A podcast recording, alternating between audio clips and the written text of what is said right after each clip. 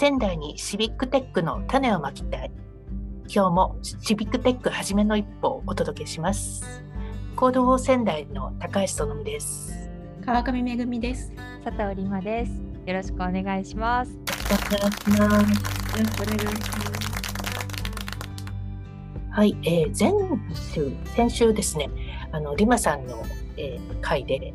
保育園マップの話が出たんですけれども、えー、我々仙台の仙台市の保育園に関して、まあ、あの可視化ですね地図上でどこに保育園があるかとかあと保育園のまあ電話番号だったりとか住所だったりとかさまざまな情報を、えー、地図上で可視化できるという保育園マップというサービスを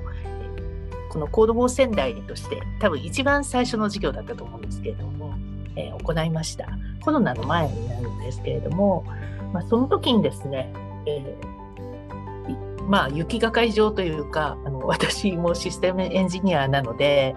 えー、私の方で今、あの、保育園マップの方は実装させていただきました。で、もともとこれっていうのは、えー、札幌市の方で、えー、 Code for 札幌の方で保育園マップ、札幌市の保育園マップというのがあって、えそれを仙台版にしたというのが、え我々 Code for 仙台の保育園です。で、まあ、あの、このマップについては、 Code for 仙台のあのウェブサイト、公式ウェブサイトからですね、リンクが貼ってありますので、ちょっとこの、あの、ポッドキャストをお聞きの方はぜひ、ちょっと Code for 仙台のウ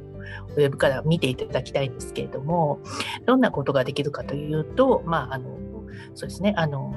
認可保育園とか認可外保育園も含めた保育園のあの沿線からの検索ですとか、あとマッピングでこうズームして拡大して自分のこうあの家から近い地域とかを探せるというような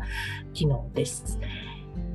で、えー、まあ、これ実はですね、まあ、あの裏話開発の裏話で本当にデータを作ったりというところからも一部あったんですけれども、あの皆さんあの JSON という JSON という 言葉って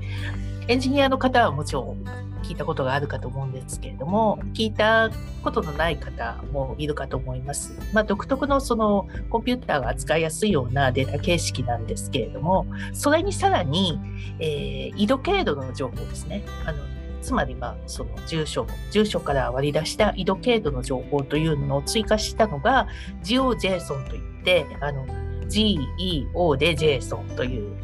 データ形式です。で、このデータ形式を使って、まあ、その緯度経度の情報をもとにあのマッピングをしてるんですね。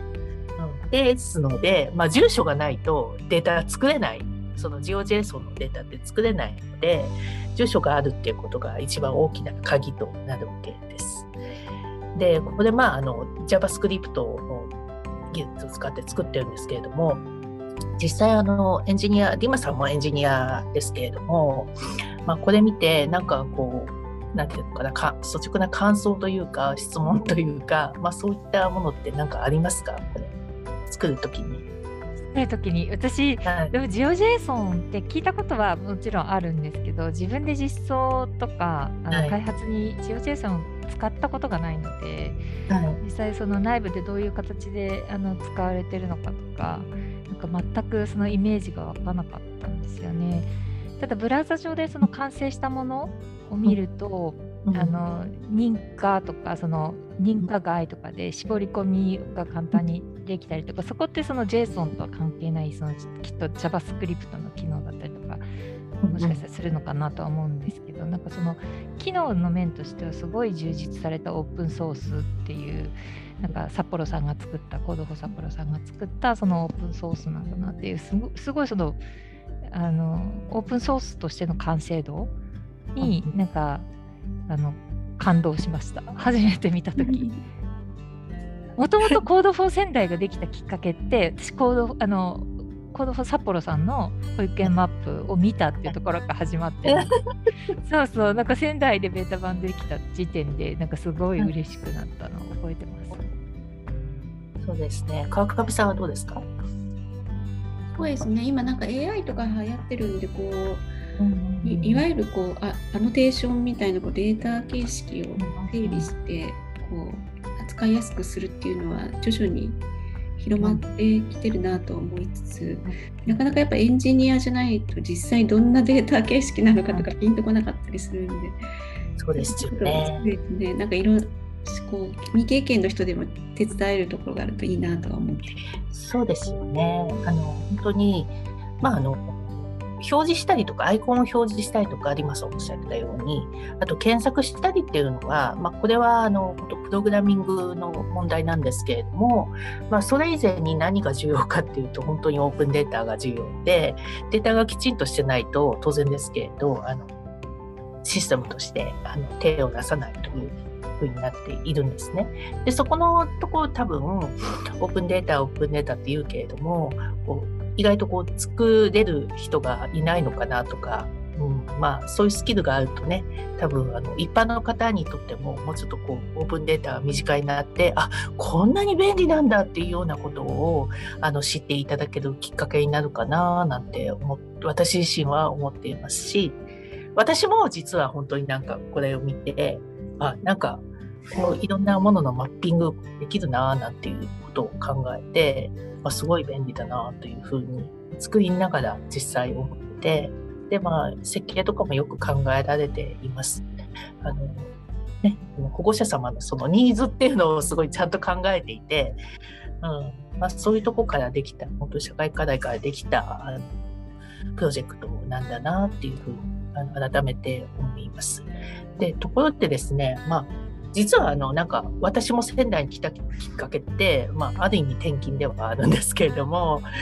あの仙台って結構ね転勤族の方が多いので多分転勤族のあのパパさんママさんにとってみるとまあねこの保育園マップってもしかしたらすごく便利なんじゃないかなっていうふうに思います。はい、本当そうですよね。転勤の人たちどこに住もうかなって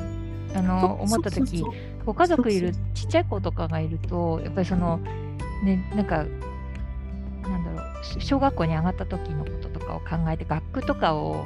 こう意識しながら住みたい場所とかを決めたいんだろうなと思うと実はこの保育園マップの元のあの札幌さんのソースってえっ、ー、となんで学区学校の学区とかも、あの中学、指定できるんですよね、はい、検索で。なのでなんかそういうのとか使えるとやっぱりいいですよね。あの転勤族の方とかにも。そうですね、本当に。はい。まあ、そのあたりの話をちょっとね、私もまあそういう意味で言うと仙台市出身じゃなくて移住組なんですけれどもあのもう一人のメンバーの川上さんも、まあね、あの大学で仙台に来られたということなので、ちょっと次回ね、そのあたり、えー、まあ、転勤する方の目から見た あのオープンデータみたいな話もしていきたいと思います。はい、今日もありがとうございました。ありがとうございました。ありがとうございました。